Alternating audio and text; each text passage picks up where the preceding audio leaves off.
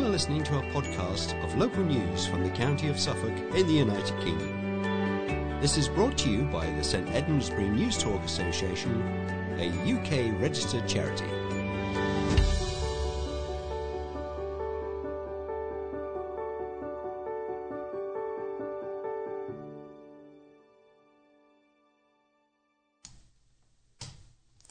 Hello, and welcome to the 1947th edition of St Edmundsbury News Talk for the 21st of September 2023.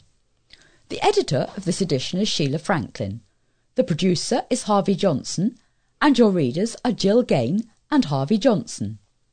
We should also mention our processing team who work hard behind the scenes to copy and dispatch this memory stick to you. We commence with the headlines. Courts see backlog of 4,200 cases. Pharmacy wasteland fears as branches close across Suffolk. New leisure centre and hub set to be cancelled. All in the name of Harley 16. More than 4,000 cases are waiting to be heard at Suffolk's courts as the government says it will take swift action to address the backlog. Suffolk MP Peter Aldous and Police and Crime Commissioner Tim Passmore have spoken of the need for a long term plan as the cases left outstanding continue to grow. The Crime Commissioner said, Justice delayed is justice denied. So collectively, we really do need to do far better to support victims, and from my perspective, as Police and Crime Commissioner, to reduce the impact on valuable police resources.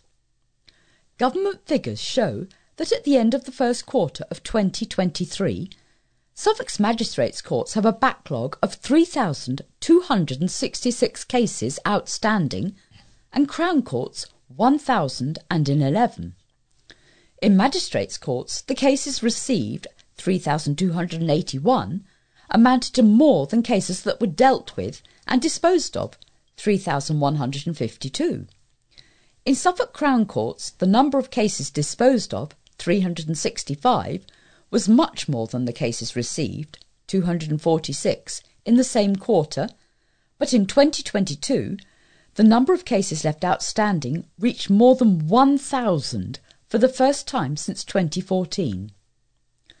The Waveney MP, Peter Aldous, told the East Anglian Daily Times, The feedback from my constituents is the anguish they feel over how the courts are continuing to operate slowly I have heard their experiences and been in discussions with the Police and Crime Commissioner over the frustrations of the force.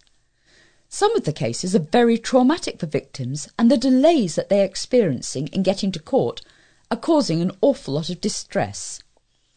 Tim Passmore, Suffolk Police and Crime Commissioner, added, I have been reassured that two new circuit judges will be available to preside at Ipswich Crown Court soon, which is positive news. A Suffolk MP has expressed his concerns that the region, as well as the whole country, may soon move into a pharmacy wasteland. Peter Aldous, MP for Waveney, raised the issue of community pharmacies closing down and leaving residents without vital help in Parliament. According to the NHS, 222 pharmacies closed in England in the first six months of 2023, including six in Suffolk. Speaking in the House of Commons, Mr Aldous said, Community pharmacies are embedded in all our communities. They are the silent partners of the health and care system, and we've probably taken them for granted. All of a sudden, there are fewer of them on our high streets, and there is a danger we've had dentistry deserts, and we might be moving towards a situation of pharmacy wastelands. The MP added that community pharmacies play an important role which was seen during the pandemic with vaccinations, as well as during colder seasons with flu jabs and COVID boosters. The problem of community pharmacies shutting down has also affected Suffolk. In January, Lloyd's Pharmacy confirmed it was closing its outlets inside Sainsbury's stores in Ipswich, Sudbury, Bury St Edmunds, and Haverhill. A spokesman for Community Pharmacy Suffolk said, Pharmacies have been steadfast on the high street for years. Now their viability is in jeopardy. We've lost six Suffolk pharmacies this year alone, and sadly there will be more. Financial pressures, medicine supply issues, a workforce crisis, and regulatory reforms are needed urgently to provide hard working teams with the support they require and deserve. Plans for a multi million pound public services hub with a new leisure centre in Bury St Edmunds are set to be cancelled due to costs. Instead, the existing Bury St Edmunds Leisure Centre, which opened in 1975, would be revamped by West Suffolk Council with the aim to add another 10 years of life to the facility. On Friday, the council said the hub plans, which have cost the authority £2.4 million so far, would be paused to look at alternatives. However, a cabinet report released on Tuesday said it was proposed to cancel the project. Councillor Cliff Waterman, leader of the council, said the hub was a potential financial risk during the national economic crisis. The Western Way development, initially budgeted up to £140 million, which was gradually whittled down following changes to the proposals underseen by the previous Conservative administration, was envisaged in October 2018 to house public services, including health, under one roof, as well as about 6,000 square metres of commercial office space. The facility would have reused the steel frame of the council's depot building in Olding Road and an adjoining warehouse.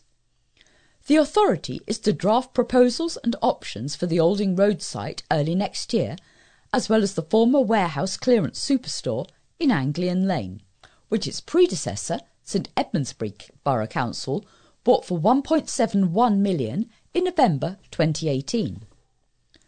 Councillor Waterman, leader of West Suffolk Council, which is now run by a coalition following this year's elections, said they had taken the decision to be prudent to avoid a big debt and prevent facing financial difficulties which have blighted councils such as Thurrock, Woking, and Birmingham. It gives us an enormous opportunity now because we've still got the Olding Road site and we've got the opportunity to do something exciting with that, he said. Nick Clark, leader of the Conservative group, said residents promised a replacement leisure centre would be hugely disappointed that it had been cancelled without any public consultation. In an open letter to Councillor Waterman, Councillor Clark added, At a stroke, you have killed the concept of community hubs in West Suffolk.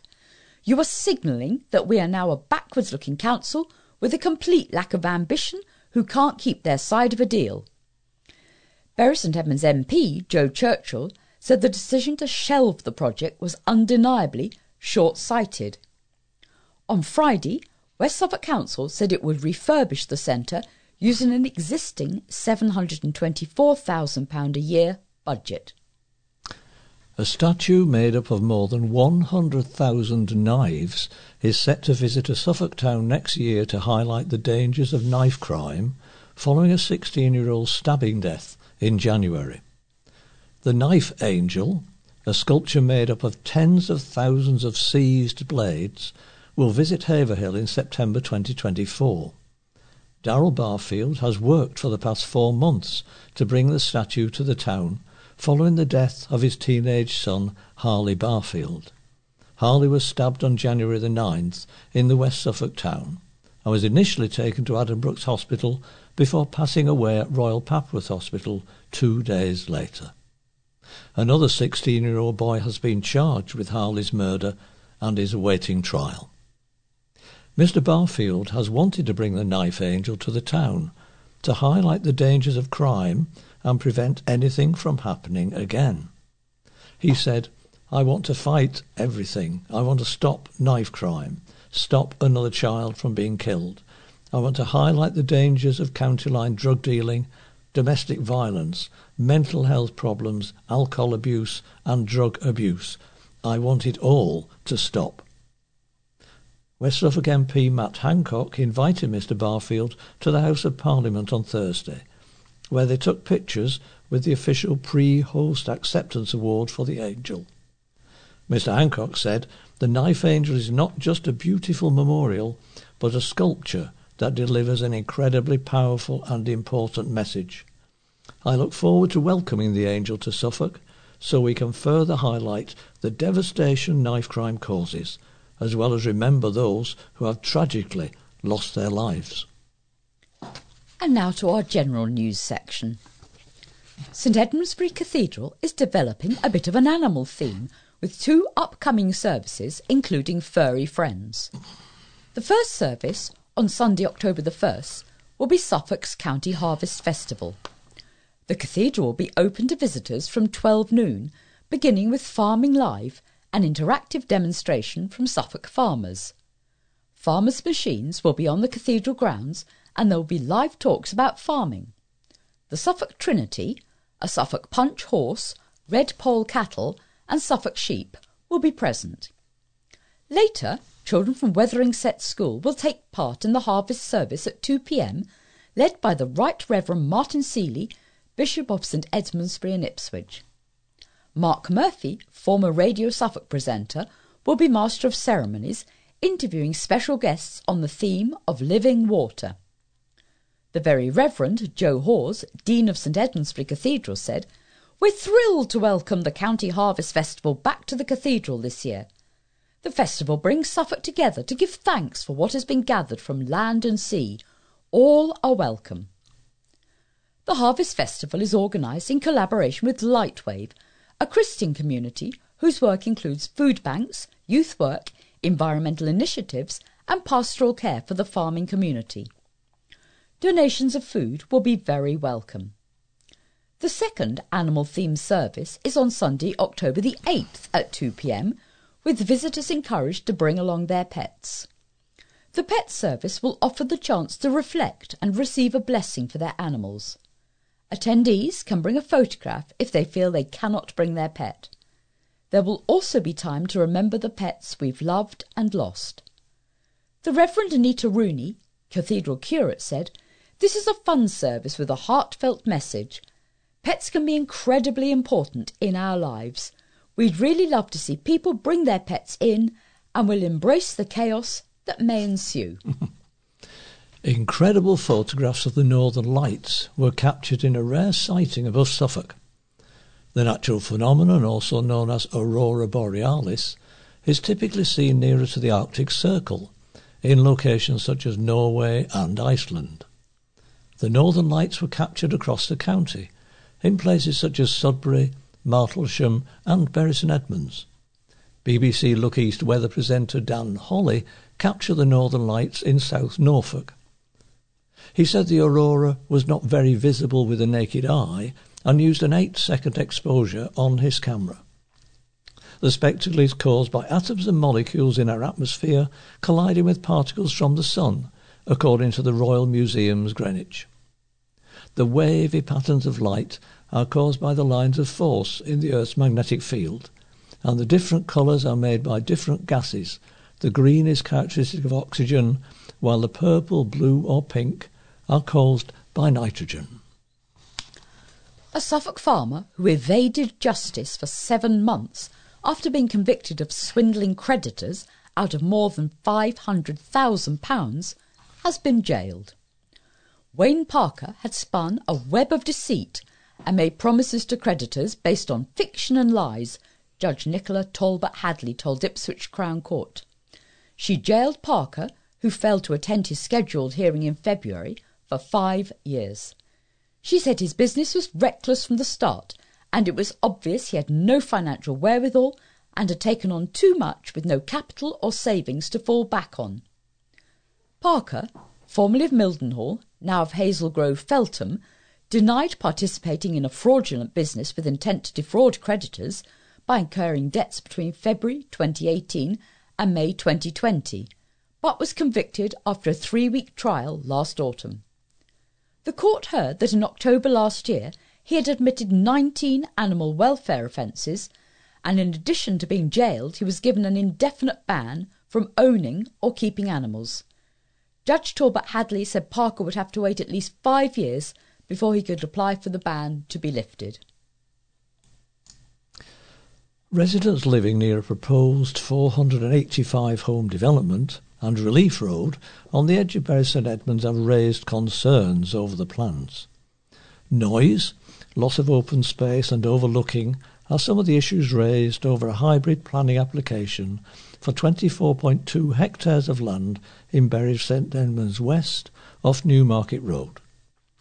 Developers Pigeon Investment Management Limited have submitted full plans for construction of a relief road, including new junction works with Newmarket Road, Westley Road and Hill Road, Westley, alongside outline plans for 485 homes with open space, landscaping and infrastructure. But one of the questions raised by Robert Davy of Burrells Orchard Westley regarded ownership of land for the relief road. Previous plans for the site, drafted by Pigeon in July 2019, included the same number of homes. However, that scheme proved controversial as it included just part of a relief road due to ownership of the land. The new application to West Suffolk Council includes a complete relief road with access via roundabouts in Newmarket Road and Westley Road, along with a substantial green buffer on the western edge of the site. Mr. Davies said, Has Pigeon secured acceptance from the landowner for building on or purchased the land to the south of the existing public right of way? The entire relief road must be fully installed from Newmarket Road to Westley Road. He also queried the proposed double mini roundabout at Westley Road, suggesting a single roundabout instead, and asked for clarity on future intentions for land left over following a relief road's construction. Jake Game of nearby Oliver Road labelled the plans absolutely stupid and horrendous. Steve Biggs of Bennett Avenue said the proposed Newmarket Round Road roundabout was extremely close to existing busy junctions. Robert Pixley of Burrells Orchard objected on grounds including the proposed road's proximity to Burrells Orchard and heavy goods vehicle noise. And Kachina Hindle of Green Road said, One of the joys of the Westley estate is having the wonderful field to walk through, a peaceful area to get away to. I don't believe destruction of even more natural land is the best decision to be made here. A Stowmarket man is amongst five former Metropolitan Police officers who have all admitted to sending grossly offensive racist messages on WhatsApp. Alan Hall, 65, entered guilty pleas to three counts of sending by public communication grossly offensive racist messages. He retired from the Met in June 2015. The former officers entered their guilty pleas at Westminster Magistrates Court last Thursday. According to the charges, some of the messages shared in the chat referenced the Duke and Duchess of Sussex, the Prince and Princess of Wales, the late Queen and Prince Philip, the late Duke of Edinburgh, as well as Prime Minister Rishi Sunak, former Home Secretary Priti Patel, and former Health Secretary Sajid Javid. The charges, which relate to messages shared between September 2020 and 2022, come after a BBC Newsnight investigation in October last year. The officers who retired between 2001 and 2015 were charged by post with offices under the Communications Act 2003. The five men were not serving at any point during their participation in the group, the Met made clear. It added that they served in various parts of the Met throughout their careers and all spent time at what now known as the Parliamentary and Diplomatic Protection Command. Another former Met officer, Michael Chadwell, denied one count of sending by public communication grossly offensive racist messages. The 62 year old from Liss, Hampshire, will stand trial on November the 6th. The other five will be sentenced on the same day and same court after the conclusion of Chadwell's trial. The town's residents have reacted to the news of its post office closing.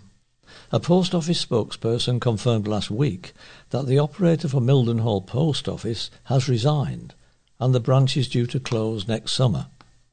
One resident responded to the recent news, Oh my goodness, this is another nail in Mildenhall's coffin. Another said, What is happening with the town? This is very sad.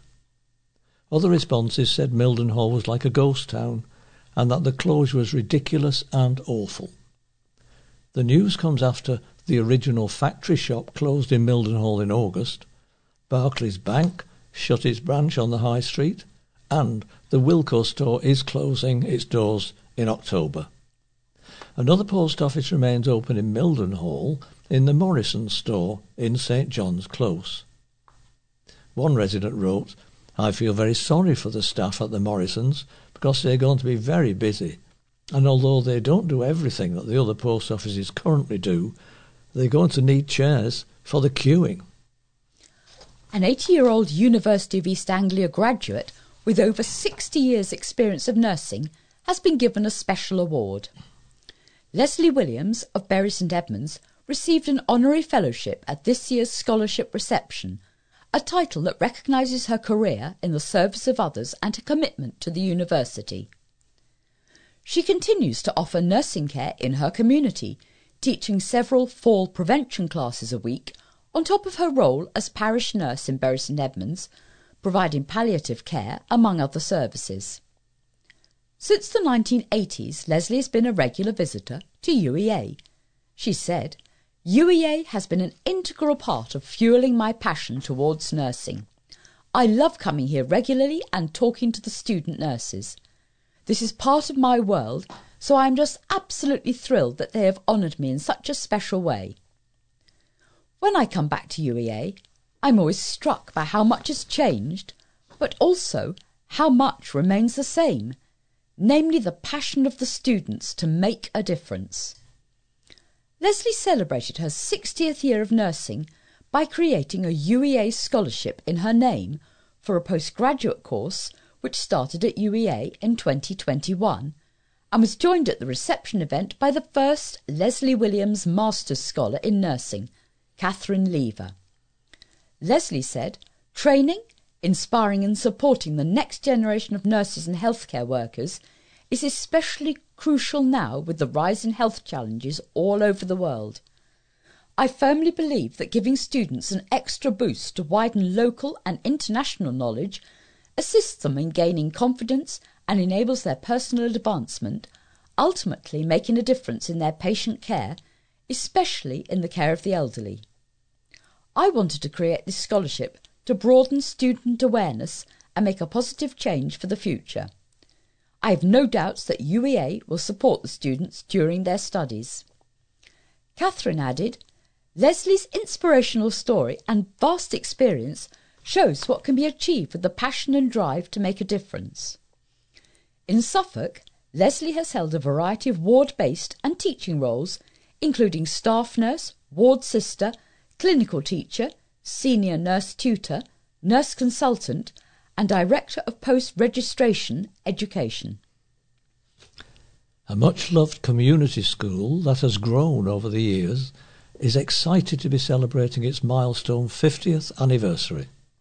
Thurston Community College near Bury St Edmunds first opened as Thurston Upper School in September 1973 under the leadership of headmaster Mr Napier with building work still taking place.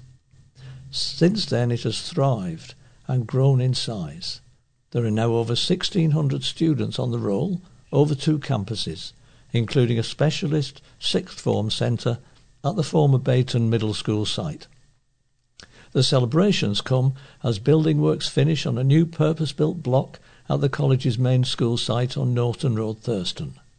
The new block houses two state of the art science labs and three additional teaching spaces with student numbers set to grow over the coming years. Celebrations began on September the 4th with an event attended by current and former staff, including former head teacher Richard Fawcett, who led Thurston Upper between 1986 and 2001. Mr. Fawcett said, This is quite a milestone for our much loved community school. Over Thurston's 50 years, more than 15,000 students will have attended from the 250 square miles of its extensive catchment area. I still think back to the 22 or so buses arriving and leaving each day, each filled with young people brimming with their hopes and aspirations. It was a huge privilege for me to be head teacher for 14 years. I'm sure the college will continue play a key role in providing for the success of young people both academically and through the many sporting, performing arts, social and other opportunities offered by its dedicated staff. I wish all of them well. Students, staff and visitors to the college can learn all about the history of the building and its former inhabitants in a special display housed in the main corridor throughout the next half term. A 50th anniversary web page on the college's website also continues to grow, with nearly 200 images, including programmes from across the years, accompanied by memories from former staff and students, including those who attended on the very first day in 1973. A garden commemorating those who died as a result of the COVID pandemic or who were affected by it will be officially dedicated on Tuesday. Newmarket's COVID commemoration garden within the War Memorial Garden near the clock tower has been funded by the Town Council, helped by a £5,000 grant from Public Health Suffolk's COVID Memorialisation project team. The aspiration was to provide a space for quiet reflection, to celebrate our coming together in a time of adversity, remember those who are lost, and give thanks for our community, said Newmarket Town Clerk Kathy Whitaker. All residents are invited to attend the 11am ceremony when there will be a short memorial service remembering those who were lost and affected by the pandemic, followed by refreshments at All Saints Church when guests will have a chance to talk and share experiences. Further annual commemoration ceremonies will then be held every year in March on the anniversary of the first lockdown. The garden consists of two flower beds planted with rosemary for remembrance and roses. There will also be a notice board with information gleaned from residents about what helped them during the pandemic, and there will be a granite memorial bearing the words of Alfred, Lord Tennyson, if I had a flower for every time I thought of you, I could walk through my garden for ever. A 91 year old who dedicated his life to memorialising a Second World War bomber group recently got the opportunity to visit the gallery he curated decades ago. The 447th Bombardment Group Heritage Gallery tells the story of the US airmen who flew missions out of RAF Rattlesden in the closing days of the war. These included two of the most daring operations of 1944, the Big Week raids on Germany and the Normandy landings. The Heritage Gallery, located at the Rattlesden Air Base, is run by the 447th Bombardment Group Association. Ernie Osborne, a 91 year old resident of Glastonbury Court Care Home in Bury, formerly served as official historian for the association. In this role, he amassed documentation and photographs and interviewed surviving veterans. A large amount of this material is now featured in the Rattlesden Heritage Gallery, which Mr. Osborne helped to curate 40 years ago. Glastonbury Court staff recently took Mr. Osborne to the gallery for a surprise visit. He was given a tour of the premises by Roger Watts, the chairman of the 447th Bomb Group Association, and members of the association's committee.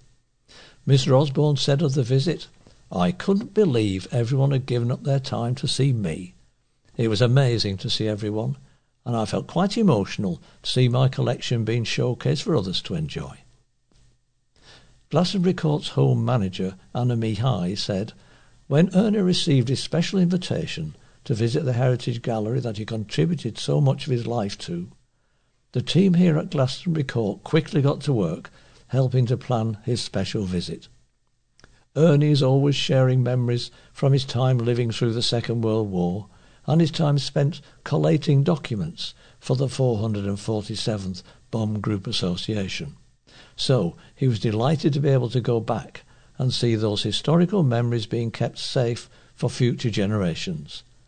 I'd like to extend a big thank you to the team at the 447th Bomb Group Association for making Ernie's day. He hasn't stopped talking about it since. A private hospital has received an award in recognition of its patient data collection methods. St Edmunds Hospital has been named a quality data provider by the National Joint Registry, known as NJR. As part of an NJR initiative, staff have been monitoring joint replacement surgery patients with the aim of improving clinical outcomes and care quality. St Edmunds Executive Director, Peter Lord, said, Patient safety is at the heart of our approach to caring for patients across Bury St Edmunds and further afield. We continue to work closely with our colleagues at the NJR to ensure that we continue to meet the needs of the patients in our care. The hospital's Director of Clinical Services, Carol Rose, said, Improving patient safety is of the utmost importance and something all staff take very seriously. We fully support the National Joint Registry's work in facilitating improvement in clinical outcomes and governance for the benefit of joint replacement patients. A carpet manager who has been working for a successful Bury St Edmunds furnishing store is celebrating 50 years of service. Graham Vale started his career at Glasswells as a furniture shifter, rearranging furniture around the store in St Andrew Street in 1973. In 1979, Mr. Vale helped open a new store in Sudbury and has been selling carpet and flooring ever since. When the carpet department moved to the huge showroom on Newmarket Road in Bury St Edmunds in 1998, Mr. Vale was appointed its deputy manager. Mr. Vale said, Five decades of service is an achievement I'm proud of. Doesn't time fly by? It's been an incredible journey, and I have to give thanks to Glasswells and all my wonderful colleagues for all the opportunities I've been given. Managing Director Paul Glasswell called Mr. Vale an incredibly kind, reliable, and hard-working man. Mr. Glasswell added, His comprehensive knowledge is an asset to Glasswells and our customers, as well as the department. He's always willing to accept a challenge and help everyone within the team overcome anything that the customers and their flaws put in front of us. He's been invaluable to our success in becoming the largest carpet retailer in Suffolk. Throughout the years, Mr. Vale has trained all colleagues within the department, promoting his incredible leadership skills and sharing his wealth of experience. His co-workers said that Mr. Vale's kind and charming nature makes him a lovable character who overcomes challenges with very little fuss and ensures every job is done to the highest quality. They added, he's a true role model to the new generation of Glasswell's employees. Mr. Vale's knowledge, expertise and customer interactions make his service one of the best in Glasswell's. It is no surprise that customers often return to the Bury St Edmunds showroom requesting Mr. Vale's help with their next flooring project. Mr. Vale will be celebrating his milestone at Glasswells with a gift of holiday vouchers. We begin our letters section this week with Barry editors, Barry Peters, editor of the Bury Free Press, and his reaction to the news of the cancellation of plans for a new leisure centre. So the cost of living crisis has seen its first major victim locally. The long awaited new leisure centre and public service hub for Bury St Edmunds is facing the axe with the existing 1975 leisure centre building in line for a revamp. This will add another 10 years to its lifespan. A war of words has already erupted. Tories have weighed into the proposal, attacking the new ruling group, while the new council leader talks of prudence in the face of economic pressure. Councillor Cliff Waterman doesn't make it clear if any other projects will be looked at and scrapped or say if other areas of expenditure are being considered. He says the project itself was over ambitious. Now let's try to put aside party politics. There will be enough point scoring going on elsewhere. This is about people. The members, those young swimmers, the OAPs who are keeping their aching bones moving sensibly, and the users who enjoy an occasional class. There's little joy for members who are expecting a shiny new centre. That said, there's absolutely no sense in being hamstrung with a bill no one can pay. This political football will continue to be knocked around before it's presumably kicked into the long grass. In sporting terms, it feels a bit like running half of the 100 metres, only to be brought back for a false start. Our next letter is a plea to local councils written by Francis May and received via email. Francis says, Here we go again. How on earth can Suffolk County Council justify a shortfall stroke overspend of £22.3 million? All this money councils have in reserve. Yes, we need some for extenuating circumstances, or are we waiting for a repeat of the last financial crisis when Mid Suffolk lost millions of public money that had been placed in, if I remember correctly, an Icelandic bank? Every day you can see the council wasting precious funds. Bridge in Abbey Gardens replaced in its entirety, now closing for another week because of a council error. Last summer the grass was being cut in the gardens when there wasn't any. The mow was primarily used to create a dust bath, but no, it carried on regardless. Everyone's favourite potholes? You briefly celebrate one being filled, only to find a week later it's returned. On and on and on. I'm sure everyone has similar stories. Don't look at the general public to keep bailing you out. Get your own house in order first, then you might find the public to be more sympathetic. David Chaplin of Horringer asks, different attitudes perhaps? With regard to the controversy about campervans annexing part of Undercliff Road, Felixstowe, it is obvious that this situation is an organised arrangement for their leisure. I wonder what the response would be if members of the travelling community park there. Would they be given the same freedom as the current crop of itinerants? D. Bruce of Stow addresses a strike by consultants, saying, I've never written to a newspaper before, but sadly feel that I must write to express my frustration with the current consultant strike. Don't get me wrong, the NHS is a marvellous asset to our country, and its wheels are turned by super hard-working, dedicated teams from cleaners to admins, from care assistants to consultants.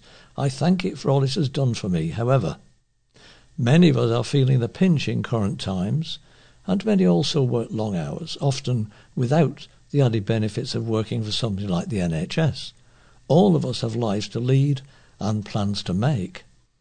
I am one of hundreds of thousands whose surgery will be cancelled on October the 3rd by the forthcoming consultant strike.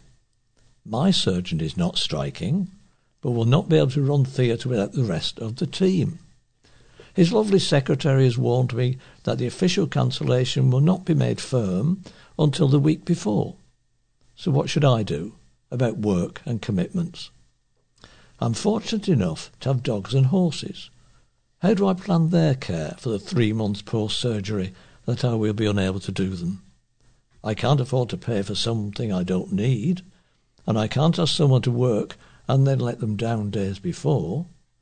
My long-suffering employers must factor in my absence and arrange cover, and I hate continually messing them around. This is without the added inconvenience of not being able to plan for anything, not even the trivialities. I'm fortunate that my surgery is not life-saving, although it will be life-enhancing. Having the surgery on my spine will hopefully give me the full use of my right leg back and mean that I no longer live in a painful, foggy world on a cocktail of drugs. My heart goes out to those whose lives depend on their operation. Thank you for your time. Ron Hall, an RNIB ambassador, suggests that it's a good idea to connect to RNIB's radio station. When I was a youngster growing up in Essex, I was sports mad. I was about eight when I was playing football, went down to head the ball, and another lad went up with his foot and basically knocked me out. It detached my retina and I lost the sight in one eye. Earlier this year, I was lucky enough to appear on the ITV2 show Winter Love Island, and I was able to talk about how sight loss has affected me more publicly. This resulted in me becoming an ambassador for the Royal National Institute of Blind People, RNIB, which offers amazing support to people across the UK with sight loss. One of the ways it reaches out and brings people with sight loss together is through its dedicated radio station, RNIB Connect Radio. The station turns 20 this year and I'm delighted to say I was asked to guest edit a day of special programmes broadcast on Wednesday, September the 20th. The reason I wanted to take part is to let more people know about RNIB Connect Radio and the brilliant work it does. The station started in 2003 as a tiny online broadcaster, but now reaches over 90,000 listeners and its podcasts are downloaded over 20,000 times each month. Its DJs, who all have sight loss, broadcast a huge range of programmes alongside an eclectic mix of music, quizzes, and news. So please help spread the word. Tune in and get to know RNIB Connect Radio. RNIB Connect Radio can be heard on Freeview 730 and online at www.rnib.org.uk forward slash connect hyphen radio. This information will be repeated at the end of the recording. Michael Michalak of Burwell writes that intensive farming is harming wildlife. Over the last few decades, our countryside has been decimated on an industrial scale, and huge swathes of our once green and pleasant land has been reduced to a chemically cleansed desert. The clamour for tax-funded subsidies and land clearance grants has seen hundreds of miles of ancient hedgerows grubbed out and flower-rich grasslands going under the plough to create the lifeless prairies we see today. The agrochemical industry and its shareholders grow fat at the expense of everything we once held dear. Birds, wildflowers, and once common butterflies have been driven to the point of extinction while runoffs from the fields have left rivers and streams as little more than toxic soup, heralding a dramatic decline in frogs, newts, and the shoals of minnows and other small fish once found in such abundance. The advent of the intensive farming revolution, much of which is in the hands of big business interests, has had a devastating effect on the environment. The wildlife that has enriched our countryside for centuries has now become alien Modern farming will no longer tolerate it. It is the victim of the sprays, the fertilizers, the giant machines, and the sheer relentless pressure to maximize output from every hedge, bank, and field corner. One day, a new generation will question the nightmare we will leave behind, the making of which continues unabated. Eddie Dougal from Walsham Le Willows writes about closing Labour branch as boundaries change. Mid Suffolk Rural Branch Labour Party is now wound up. As a result of parliamentary boundary changes, it is forced to close, as the area covered by the branch is now divided between two constituency Labour parties, Waveney and Bury St Edmunds. So, what to do with the funds in our bank account? It is well known that food banks throughout the country are finding it difficult to meet the increasing demands on their resources. The unprecedented rise in the cost of living has left more and more individuals and families struggling even to put food on their tables. Conscious of this, at our very last branch meeting, I proposed that we donate the entire amount in our bank account to Stowmarket Food Bank. A vote was taken, and this was approved unanimously. On September the 12th, I was pleased to present the MSR branch cheque for £540 to Mike Smith, Food Bank Manager. Graham of Stowmarket uh, says Susan's trip to Suffolk Coast was a treat. What an excellent programme Susan Calman's Summer by the Sea was, where she visited Southwold and Thorpe Susan has the ability to put people at their ease, and with her funny anecdotes and carefree approach, she makes her programmes high on information and full of interest. This recently broadcast programme had everything. The iconic beach huts at Southwold and the pier with its idiosyncratic amusements. I wondered, however, what had happened to the Whacker Banker amusement we'd seen a few years ago with a visitor from Kent, who knew about the amusements and wanted to see them. The lighthouse, as I recall from a trip with French students, offers fantastic views of the town and seascape. Add into the equation boating on the Mere at Thorpeness with its connection with J.M. Barrie, and beach quoits with soberly attired designer Jay Rayner, there were all the ingredients of an absorbing programme, which just flashed by. Perhaps on another visit there'd be room to mention the brewery, and also the sterling efforts of dedicated volunteers to reconstruct the much missed Southwold Railway at Steamworks in Southwold, and the old station at Blythburgh, both of which are very well worth seeing. Well done to Susan, however, for an excellent programme. Clifford Davy of Stowmarket has written a tribute to a fine local bobby. I was saddened to read in the announcements from the East Anglian Daily Times on August the 10th of the death of Chris Dennis Davis. Chris was, for many years, a local policeman when bobbies walked the beat. We often stopped and chatted when we saw each other in town, and over the years I was pleased to call him a friend. He came to see me late one evening with a request to appear in an identification parade.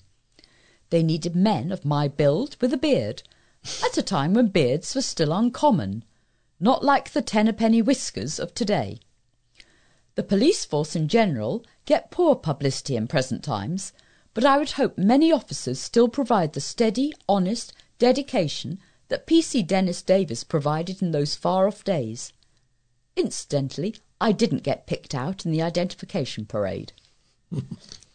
Turning to politics, Colin Rossini writes Could it be the tethered Tory tin hats of the right are more rattled by polls consistently showing a 60% public approval for return to the EU than they are by China?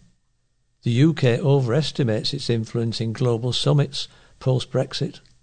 We are increasingly like an over fortified manor house guarded by roundheads. The real threat to the UK is its internal politics, an unhinged psychodrama designed to deceive the public yet again. Ian Smith of St Edmunds writes Brexit voters weren't misled. In his letter from the East Anglian Daily Times on September the 2nd, Bob Hogger claims that most who voted Brexit now say they feel they were misled. Does he not mean that they, like me, feel disappointed at the way Brexit has been dis- delivered and the final outcome rather than being misled? But hey, what do I know? I keep being told I'm in denial. We end this section of Letters with Chatterbox, a weekly look at what readers of the Bury Free Press are saying on social media. News that Wilko's stores will soon be closing across Suffolk got people tapping away at their keyboards. The Bury St Edmunds branch shut on Sunday as part of the closure of 124 stores. Over 9,000 people will be made redundant due to the collapse of the chain, with the remaining stores in Ipswich, Thetford and Mildenhall to shut their doors by early October. Darren Squires said people should think about the staff. He said, spare a thought for the staff while you're grabbing your bargains. Tracy Tate agreed and added, my thoughts are for the staff. All those working in the Bury store have given years of loyal service and so friendly whenever I go in. Sam Tate said, devastated. We've always gone to Wilko on the way back to the car or home. My thoughts are with the lovely staff. Thank you for everything. Gillian Hale added, So sorry for the lovely staff. I do wish you all the best, and thank you for your service. It was very much appreciated. And Lynn Whiting said, Certainly know how this feels, as we went through it all with Debenhams. Wishing you all the best for the future. Our feature article this week looks at the man whose name has gone down in history as the man who discovered the iconic Sutton Hoo ship burial. But that was just part of the story. Barbara Eels walks in his footsteps in the place he called home. Hope you have good finds today, wrote May Brown to her husband Basil. It would be nice to come across something really good and uncommon. Little did she know it, but self taught archaeologist Basil Brown was about to make history. On that day in May 1939, he was on the brink of unearthing one of the greatest discoveries ever made in the UK. A few days before he had cycled away from their cottage and pedalled off down the village street to begin his second spell of excavations at Sutton Hoo. May was replying to a letter that began, I have no real news. But as he dug deeper, with meticulous care, into a huge mound he suspected contained an important burial, the true significance began to come clear. Under the earth lay the ghostly outline of an enormous ship, the last resting place of an Anglo Saxon king. Later excavations led by Cambridge academics would reveal the iconic Sutton Hoo treasure. The story has been told in many ways, recently in the film The Dig, which is based on a novel of the same name and includes fictional characters and events. But in a new book produced for the local history group in Rickinghall, where Basil Brown lived most of his 89 years, we hear a different voice Basil himself. It reveals, from a uniquely personal point of view, the extraordinary life's work of a man whose ability to identify historic sites made him an archaeological legend. Author Sarah Doig lives in part of the former school where Basil began his education. Her kitchen was his infant's classroom. She has trawled painstakingly through his handwritten diaries, letters, and records, and the memories of those who knew him, to tell his story. Her book, The Real Basil Brown, was written on behalf of Quatrefoil, which researches the history of the Rickinghalls, Inferior and Superior, Botesdale, and Redgrave. It is subtitled from Rickinghall to Sutton Hoo and back, because there was far more to Basil than his world famous discovery. Even before his first digs at Sutton Hoo in 1938, he was already the area's go to man for archaeology and history, says Sarah. Even today, she found local archaeologists say that wherever they go, Basil got there first. He continued to be a local hero thought of with pride and affection for the rest of his life. Sarah says the book could not have been written without fellow Quatrefoil members Jean Sheehan and Di Maywort, who have spent years collecting information about Basil and in 2007 organised an exhibition about him in St Mary's Church. They invited visitors to write down their memories, which were a prime source of anecdotes and tributes. Basil was famous for cycling everywhere. He never owned a car, even setting off to travel the 30 plus miles to Sutton Hoo on his bike, although some wonder if at times he went to Mellis Station and did the rest of the trip by train. I can't disassociate Basil from his bike, wrote one exhibition visitor. It was almost part of his anatomy, and I never knew a man who could cycle so slowly without falling off. Actor Ralph Fiennes who went to great lengths to research his role as Basil in the dig, came to Rickinghall and had lunch with Di and Jean before cycling all the way to Sutton Hoo. Basil did, though, make the occasional exception by catching the bus to Bury. Where today's archaeologists would use drones, Jean was told he travelled upstairs on the double decker for a better view of the changes in soil and crop colour caused by underlying remains. Another who knew him in later life, recalled his crumpled tweed jacket, flat cap, small round glasses, and false teeth that clattered as they tried to keep up with his animated jaw.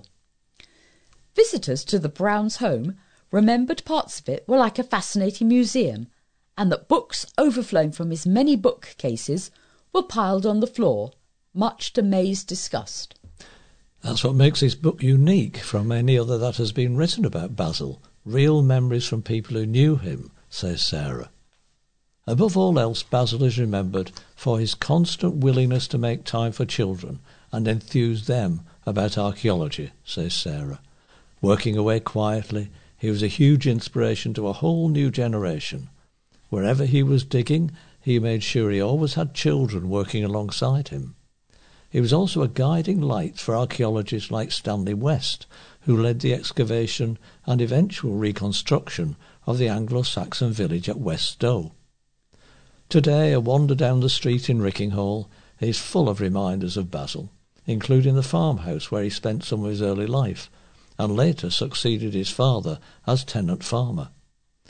Further along is a terraced cottage called Cambria, which was home to him and May, where Quatrefoil recently attached a blue plaque, and where in a subtle tribute the door knocker is shaped like a tiny spade. Outside the door of St. Mary's Church is an ancient stone container he unearthed nearby, possibly a font or a water tank, and now filled with plants. The Brown family came to Rickinghall when Basil was a few months old. His father worked at Church Farm and later took over the tenancy. It was a precarious living, and Basil began working on the farm the day after he left school. He was judged medically unfit to serve in the First World War. Hmm, no reason was given, but towards the end of the war enrolled in the medical corps as a volunteer. May and Basil met in Cromer and began married life at Church Farm. In 1935 he left farming and embarked on a career as an archaeologist. He was already recording all his digs and finds in meticulous detail, in spidery handwriting illustrated with drawings, sometimes in notebooks that were clearly second hand. A meeting with Guy Maynard, curator of Ipswich Museum, led to him being employed as an archaeological excavator. The Romans were an early obsession, and among sites he excavated over time were numerous pottery kilns and a villa at Stanton Chare Farm. In 1938 came the job that would propel him into the history books, although for some years his vital role was barely mentioned. He was employed by Edith Pretty, owner of Sutton Hoo, to investigate a series of mounds on her estate. Basil is described by people who knew him as unassuming, gentle, and friendly, but he was ready to stand up for himself when he knew he was right. He walked away from the early excavations rather than be dictated to because of the sceptical attitude of the Ipswich Museum president. In 1939, he was invited to return. A letter to May tells of the moment he realized the momentous nature of his find. I have found the other end of the ship. About 84 feet from one end to the other, it must have been the ship of a king or person of very great importance for one of the largest warships of the time to be used. But once the archaeological establishment took over, Basil was sidelined. It must have hurt. Gilbert Burrows, who got to know him in the 1950s, recalled he spoke about it on rare occasions. He didn't moan, but I think it did cut very, very deep, he said. May and Basil were a devoted couple, and it was she, fiercely proud of his achievements, more than he, who would speak out about the injustice. Now he is given full credit for his crucial part in the Sutton Hoo story. During the war, Basil worked for the NAAFI and was also a special constable and a member of the ROC, which had an observation post on Botesdale Common. He then worked for a time as a boiler stoker at Culford School before being re-employed by Ipswich Museum until retiring aged 73. Basil died in 1977.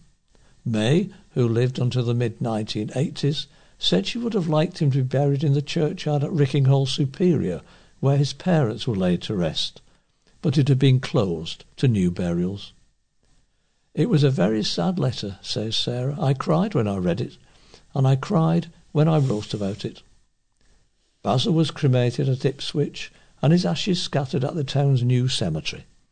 An entry in the Book of Remembrance reads simply, Brown, Basil John Waite, died 1977, remembered with gratitude. We are coming to the end of this edition of St Edmundsbury News Talk. If you have any comments about the memory stick or difficulty playing it, please use the phone number on the pink sheet which you have been given. Alternatively, you can put a note in the pouch when you return the memory stick to us. I'm going to repeat the contact details for RNIB Connect Radio, which are Freeview 730 or online at www rnib dot org dot uk forward slash connect hyphen radio, all lowercase. We would like to acknowledge our appreciation to the Bury Free Press, East Anglian Daily Times, Haverhill Echo, and Newmarket Journal, from whose pages most of our items have been taken. News Talk will be back again next week. So until then, from Sheila, Jill, and Harvey, it's goodbye. Goodbye.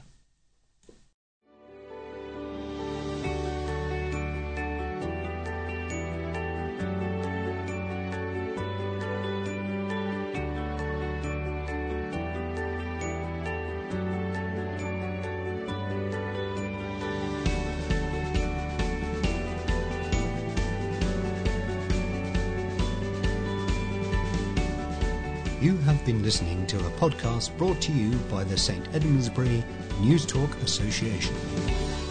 You can view more information about News Talk on our website at www.stedmundsburynewstalk.org.uk. The music in this podcast was provided under Creative Commons license by Scott Holmes. This podcast was created entirely by volunteers in our Bury St Edmunds studio.